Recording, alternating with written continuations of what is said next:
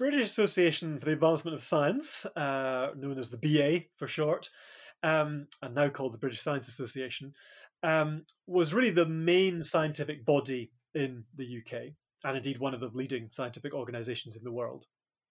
And it held an annual conference uh, known as the BA meeting, which was held in different towns and cities around the UK every year. And this still happens to this day, now called the British Science Festival. And these were really possibly the largest scientific gathering in the world annually, certainly uh, one of the largest. And so it was a big deal. Uh, wherever it went to, it was a major occasion for that particular place. And it had first come to Dundee in 1867.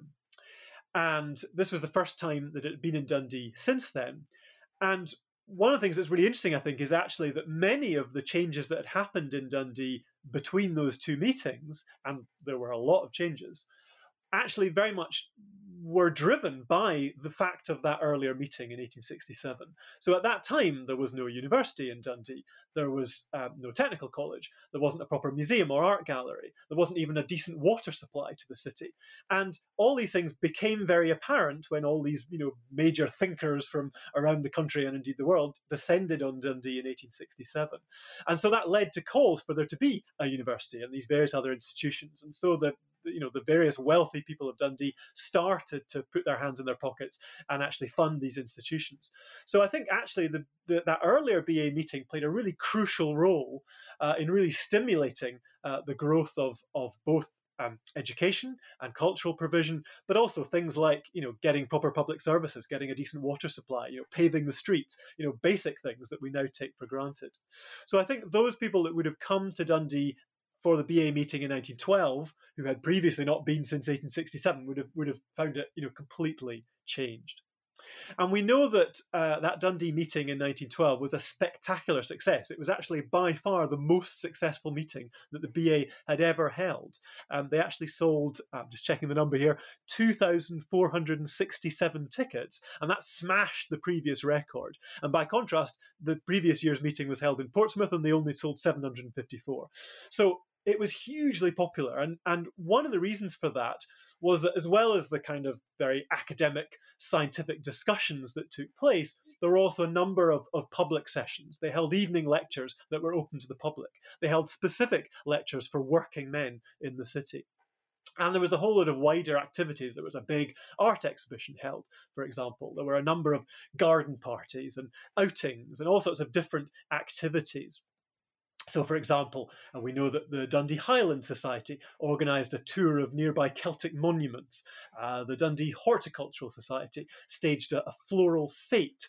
Uh, there was a special meeting of the Dundee Women's Suffrage Society, and, and, that's actually another important thing to note was that Dundee was actually quite a major centre of, of the suffrage movement at that time. And in fact, that special meeting, the, the president of the BA, uh, who was the physiologist Edward Schafer, he attended that meeting and, and publicly stated that he thought that women should should have equal voting rights with men, which you know not a lot of men were willing to you know go in public and state that. So that was quite a quite a big deal.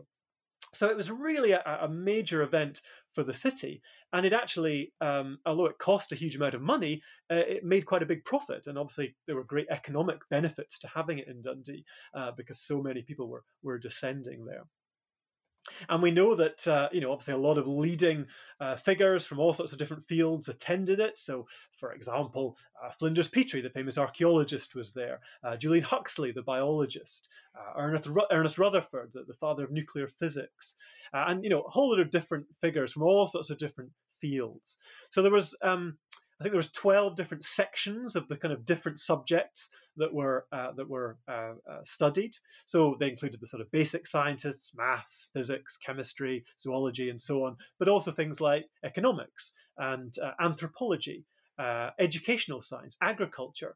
So a lot of kind of major issues of the day were being discussed and debated, and it was and it was really a, a big deal for the city. And it was phenomenally phenomenally successful because Dundee University, or what it was called at that time, did what Dundee University today does, and that is it has a fantastically synergistic relationship with its community. So it brings town and gown together like almost no other university in the UK. And it is intimately involved in its city. and it brings its city into it and into its its um, its work and in to have a debate. And if you come to Dundee and you meet um, the Dundonians um, and the, the, the, the, population, you know that the people of Dundee are not afraid to tell you what they think. And they're not afraid of voicing their opinions. And that's refreshing. And it's really important when you come to looking at making science useful in, in, in any world, whether it's the modern world or whether it's back in 1912. So there's this really special relationship between the city, the people of the city, and um, uh, the university itself and the university's academic staff. And that relationship was the same back then as it is now. One of the other things that was really important um, uh, outside of that sort of citizen based communication, if you like, um, was also the fact that what um, D'Arcy Wentworth Thompson did when he brought the association meeting to Dundee was he brought serious scientific expertise into the city um, with serious clout. And the ordinary population, ordinary people, including Jean Milne, really engaged with it and they went to open lectures from these great men, as it was at the day, um, who were talking to them about really the forefront of science. And the city opened up its arms to this meeting. It um, uh, all the hotels filled up, and the local um, wealthy folk uh, in the city invited participants and people visiting um, the meeting to come and to you know, to, to put them up in their homes and so on. So there's this real community feel about the meeting. Why is that resonant with what the Leverhulme Research Centre is trying to do? It, it's resonant in two main ways, I think. One is that what we were tasked with um, when we um, got our funding from the Leverhulme Trust. We were tasked with bringing what was described as real science into forensic science. So we were tasked with really creating a scientific robustness to underpin the evidence that was being presented in our courts where it was needed. And it's not needed in some areas and it is needed in others. Um, but part of that was an expectation that the people we would do our business with were going to be serious scientists, which is why we collaborate with Cambridge and Edinburgh and Glasgow and other universities that have got really deep roots in terms of research. And that's not to say that the more applied research doesn't matter. Of course it does, but it must be properly scientifically grounded. And that's one of the reasons for our um, our research centre, and it's a really important one. And it means that we we have a, a gravitas about the work that we do that has science at the root of it and a proper scientific endeavour at the root of it. The second thing that we um, that that is, is so synonymous with our research centre is our connection with the public.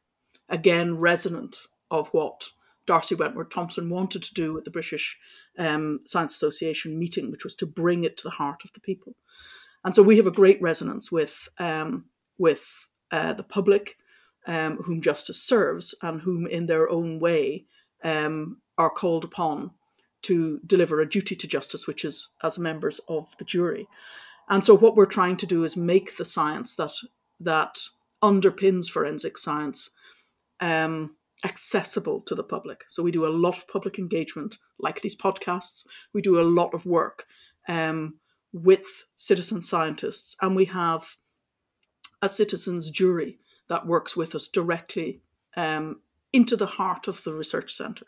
So, in that way, I suppose the way in which this association that that that um, occurred in uh, with Jean Milne attending these scientific meetings um, and the way in which the university uh, back in that day engaged with the population around it, bringing real science and, and the forefront of scientific endeavour uh, into the heart of the city is something that we're trying to do with forensic science. So there is a resonance, I think, uh, in terms of the way in which we approach what we're doing and the kind of approach that the Dundee University had or its its predecessor had back in 1912.